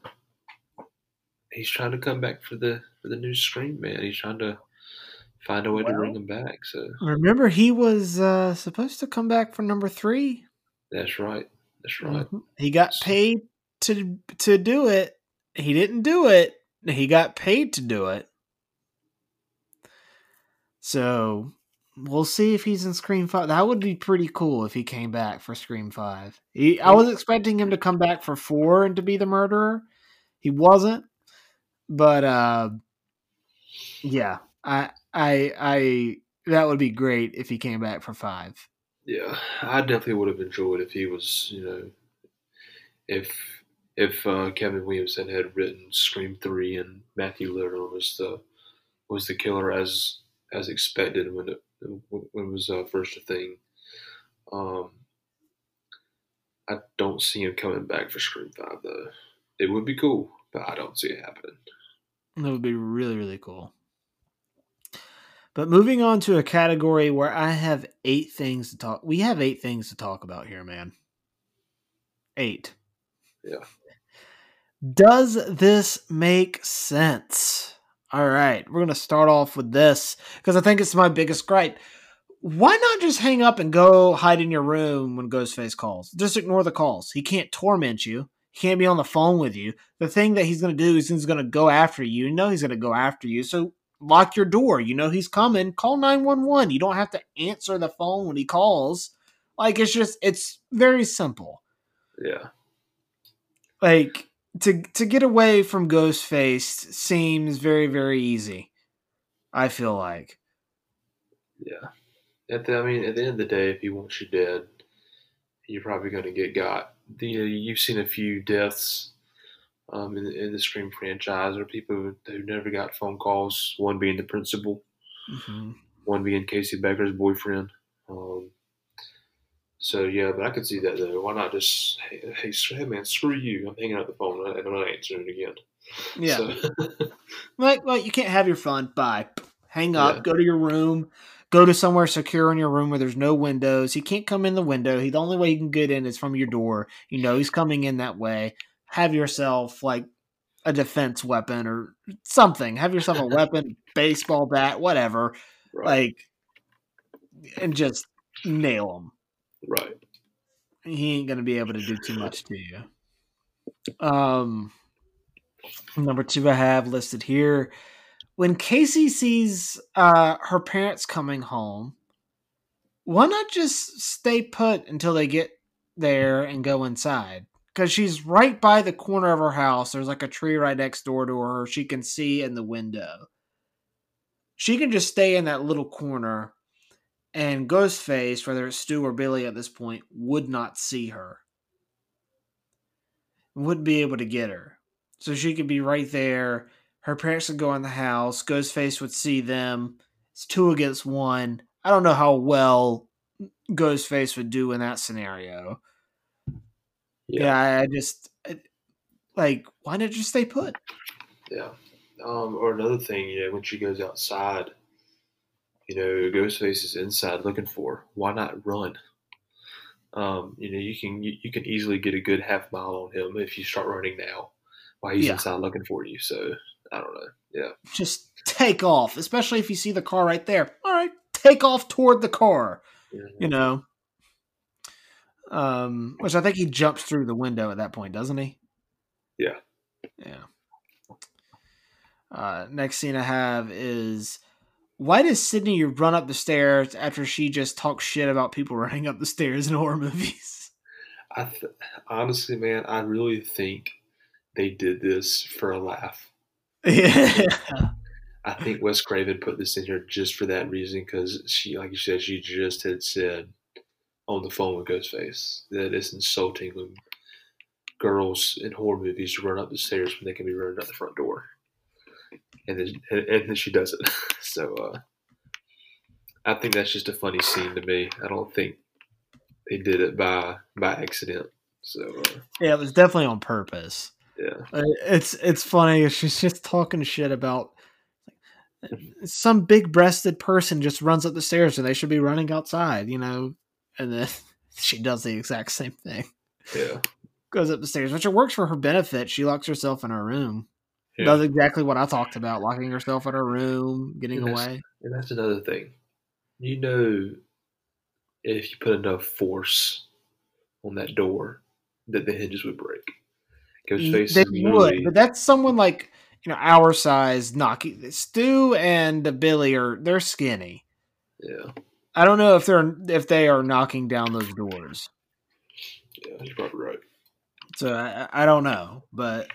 yeah, someone like our size could definitely just eh, bust through that door yeah. after after a couple tries. Um, next thing I have listed is, who and how is Ghostface walking around in the daylight without anyone noticing? Um, in particular, the situations out the at the store where you see a reflection of him in the uh, um, the little freezer area, the freezer department, and then you see him. And the like wooded air, natural area at Tatum's house, just stroming, like roaming around. Like, wouldn't someone like notice? Like, granted, everyone's alert now at the fact that he is wearing that costume. The murderer is wearing that costume. Yeah. Um, they're they're aware of that fact. But if you saw someone wearing that costume, I'm pretty sure you would like run, or you would like alert somebody about it. Yeah. So. They wouldn't just be walking around that store. Right, no, yeah. I don't. I don't think someone would let them in. Right. Yeah, that was a that was a big thing for me. Um, and you know, they kind of went away with that after the first one. Um, you didn't see you didn't see Ghostface just walking around in public. Um, but he did do it in the first one a lot, like you said, um, in the freaking grocery store. Like, how did no one, even if he didn't walk with the walk in with the, with the costume on, he had to put it on in there somewhere. Someone had to see him, or like it had to be on a camera somewhere. So walks in the bathroom, puts it on, then comes out. Yeah, had to be videotape of that somewhere. All right. Yeah, just that, just those corny little scenes where he's where obviously he's out in public where he shouldn't be. So it's cool and all. But how the hell did the garage door murder Tatum? Let's go over that. Like, it wouldn't be as vicious or as gnarly. Yeah. Like, those things do not pull that hard. Like, I used to have a garage door at my parents' house when I was a kid, and I could hang on that thing while it pulled me up. But once I got to, like, one hundred fifteen pounds, the thing would stop about halfway and then start going back down. Yeah. Now, um, Rose McGowan is, she's tiny in this sequence. So yeah. It could probably lift her. But I don't think there's a world in which a garage door smushes her head as violently as it does in this movie. Yeah. Like, as soon as there's some pushback and resistance, which it's already getting from lifting someone, it starts going back down. So, like, I don't know what kind of pulley system that they have in that garage door. Yeah. But it ain't doing that. Right. Um, yeah, I agree, man. Very cool scene to die to. Something that's different. But as you saw, there was no blood. Um, Mm-mm. It was basically just her head got smushed. It might have broken her neck or something. But uh, that garage door definitely would have fell down in real life. Oh, yeah. When it fell down, it, no, like it wouldn't have, it would not have done what it did in the movie. It's a cool death, but I, I don't, I don't, I don't, I don't, I don't see that happening in real life. Yeah.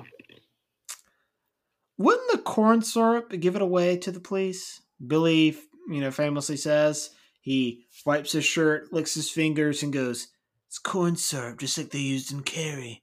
Like, wouldn't that, uh, wouldn't that give it away to the police?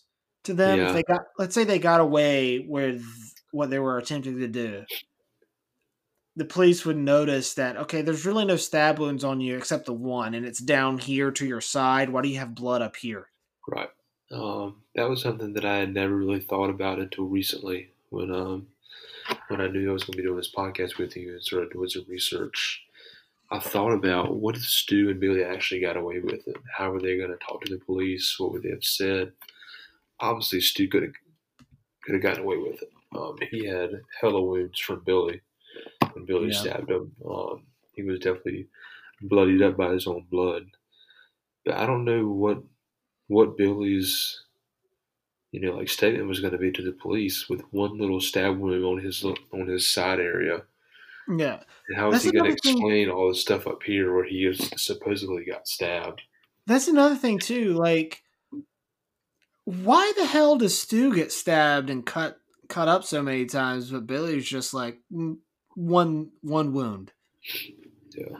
Um, something that I thought about was uh, it was probably Billy's intention to kill Stu anyway after he killed Sydney and uh, Neil. Um, He might have just killed Stu and been the sole survivor. It was never mentioned in the movie, but um, as much as as much as he stabbed Stu, and um, I think he might have finished the job. Yeah, now that you say that, that makes more sense.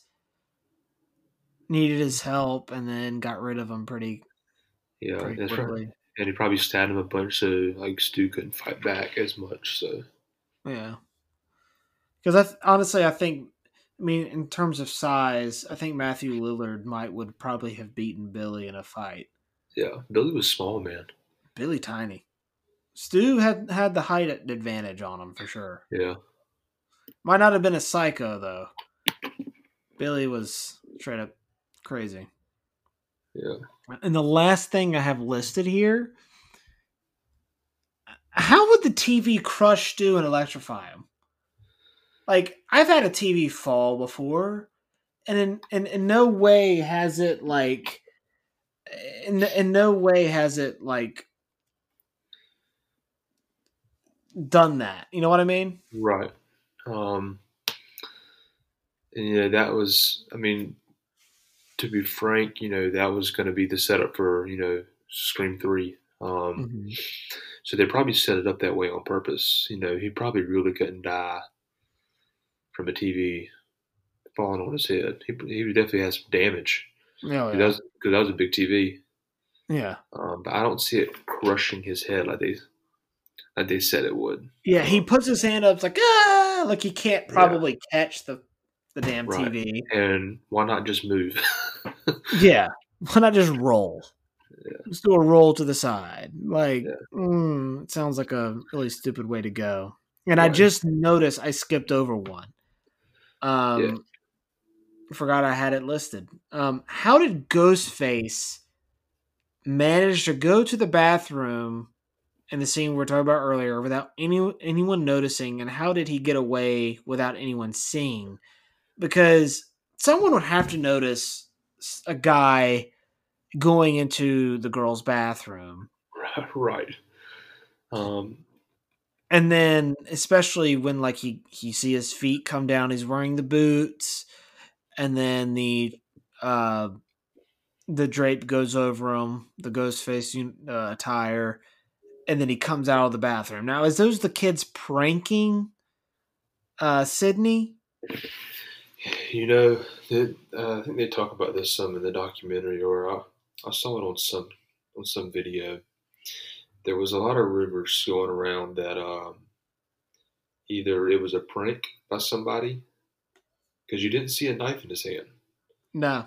Or it was something that Sydney just imagined in her head. Because he didn't follow her out. He just kind of did the, he put his hands up like he was scaring her. Um, so there was a lot of rumors. Um, I don't know if that's something that Wes Craven just threw in there for people to think about. Um,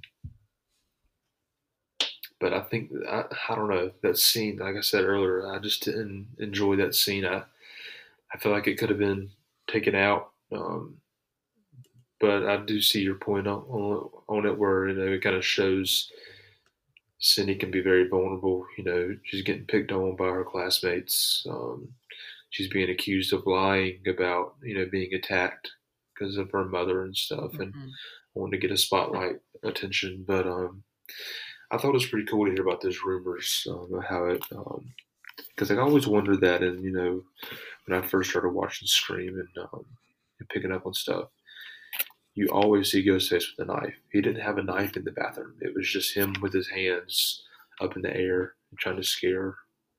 Um, so, yeah, it could have been a prank. Yeah, I'm thinking it might have been a prank because Billy is at school. She just finished talking to him, so he's clearly not the person in the bathroom. And it could have been Stu, but Stu would have probably been in class. Yeah. So I'm thinking it might have been the, the, the students that we see in the principal's office,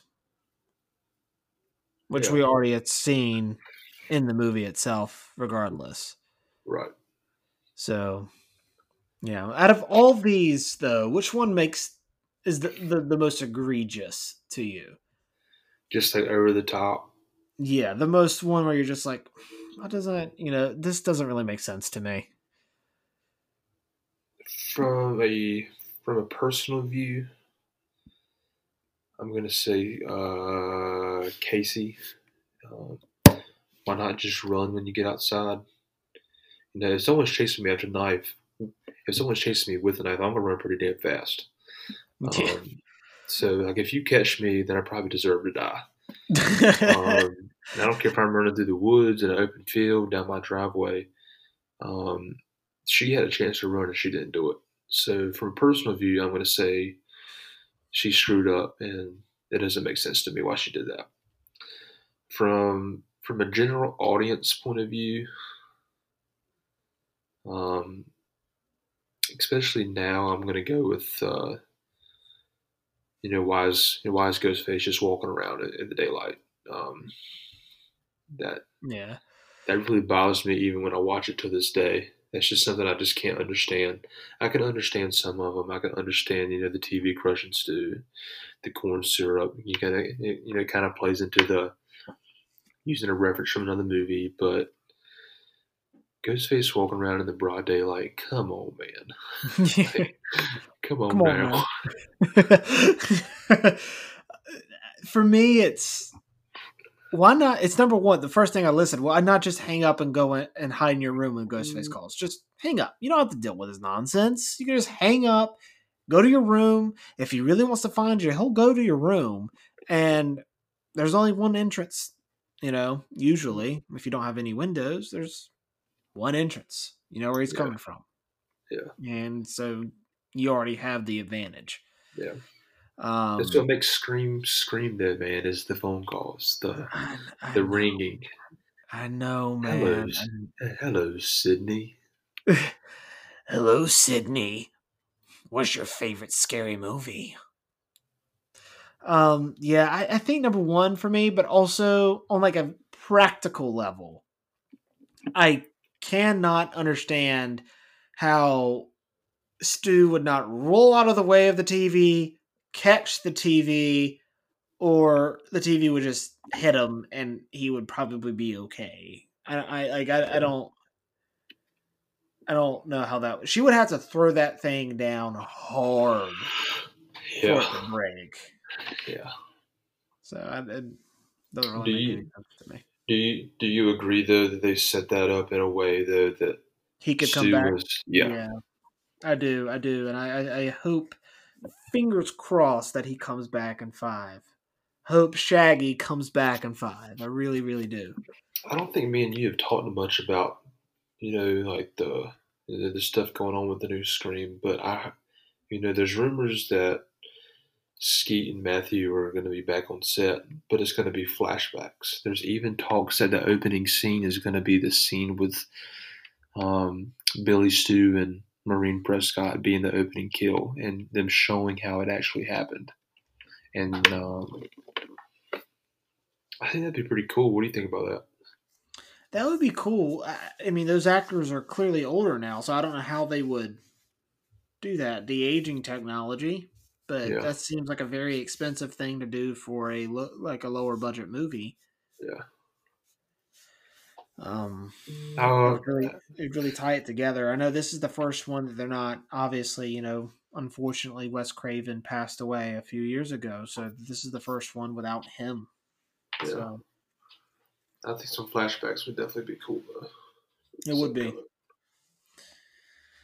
Um, yeah, I'm I'm looking forward to Screen Five. Had had I known when I uh, when I got to, to where I live now uh, that they were shooting Screen Five, I would have totally been an extra. Oh yeah, for sure, for sure.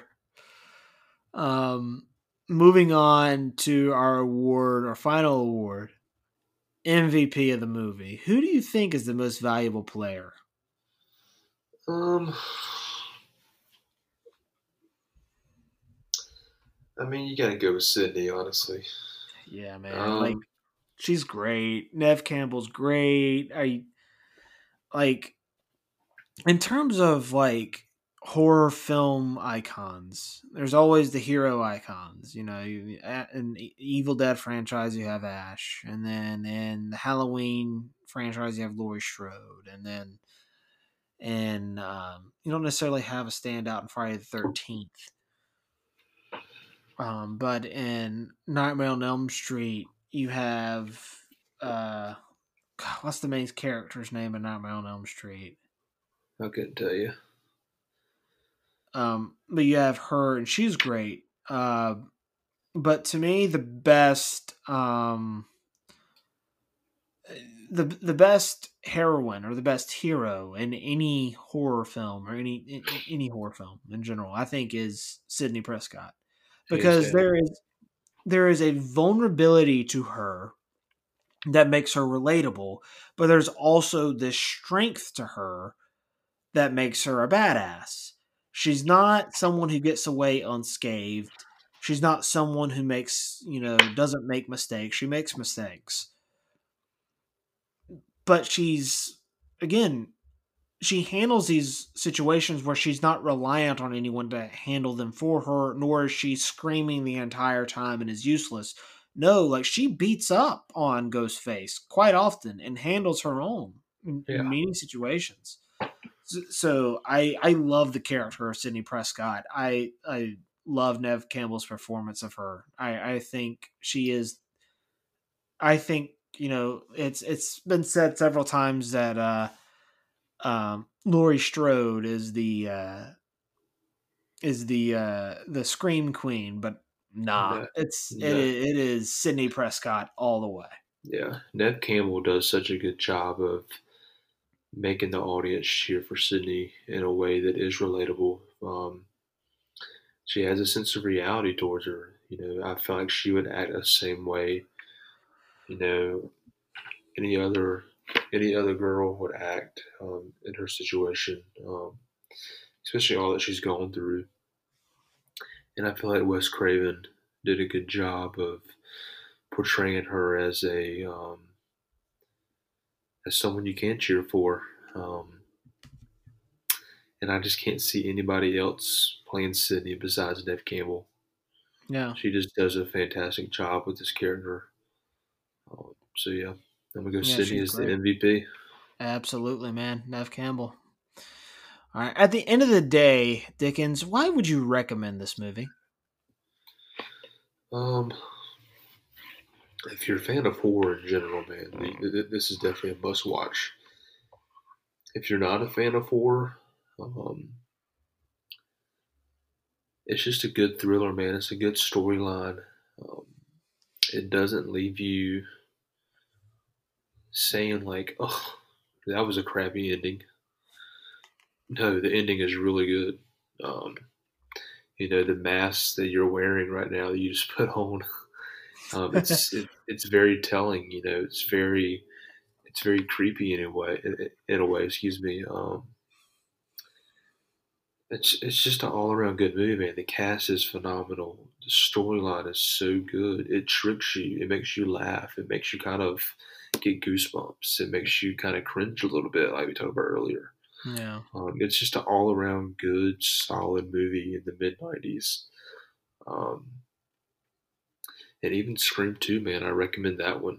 Um, not a huge fan of uh, three and four. Four's okay, um, but Scream three was kind of a bust. But you know, Kevin Williamson didn't write that one. I felt like if he had written had written it, it would have been very well. And I'm very excited that he is on board with the new one as well. So um, just an all around good movie, man. Um, yeah, man. I, I think this is obviously a must for any fan of the horror genre if you haven't seen it. But people outside of the horror genre, this is just a really entertaining movie. It's funny. It's scary. It plays on your emotions. It's a thinking man's horror film in the sense that if you haven't seen it, if you're, if you're not, excuse me, if you're not familiar with any of the plot or what happens in this movie, it's going to keep you guessing because there's so many red herrings to who is Ghostface in this movie. At one point you're thinking, okay, maybe it's Dewey, which is ridiculous in hindsight. But like this movie, it makes you trip. It does. It makes you trip. It makes you, you know, try to guess who is the killer. And it's so, even to today's standards, so damn refreshing. It, it just it just is, and it's it's a very well crafted, acted, and written fi- a film. It's just so witty and, yeah. and clever. Yeah. So that that is why you and I will both recommend this movie. But that is it for this week's show, man. Uh, Dickens, thank you so much for hopping on. I know you have been super excited to to to do this, and I have I have been too. Yes, sir, man. It's been a pleasure to to uh, chat with you about uh with about a great movie entitled Scream. Uh, definitely uh, encourage you guys, you listeners out there, to check it out. And uh, like I said, Ben, it was a pleasure, man. Of course, thank you for coming on, and we'll be sure to uh, if I ever talk about the sequels or if I ever uh, do a spoiler review, maybe in the future for uh, Scream five, then you'll be my go-to guy. Heck yeah, man. Looking forward to it. Of course. Of course. Um, we'll be back next week with what I think is now the scariest movie of all time, Hereditary. Um, like I said before, I'll be joined by a good friend of mine and, you know, a fellow content creator herself, Carrie McBride. Um, we've already recorded it and it's in the can. Uh, I'm I am excited to share this episode with you. It's it's it's very exciting, um, and this movie freaked me out. It still freaks me out. Like I, I I watched it to prepare for it, and I am still thinking about it. It's one of those movies. It just is. There's some bad juju with that movie, man. There really is. Um. But until then, guys, be sure to hit that subscribe button so you can stay up to date with all my latest content. And while you're at it, go ahead and give me a follow over on Instagram at Ben Davis Movie Podcast, where I post reviews for movie uh, of different movies from time to time. And be on the lookout for The Shining. Um, that that one got written in to do a to to do a review for for this month. So I'm excited for you guys to hear my thoughts on what I think is one of the greatest horror films ever made. But anyways, guys, till next time, stay classy.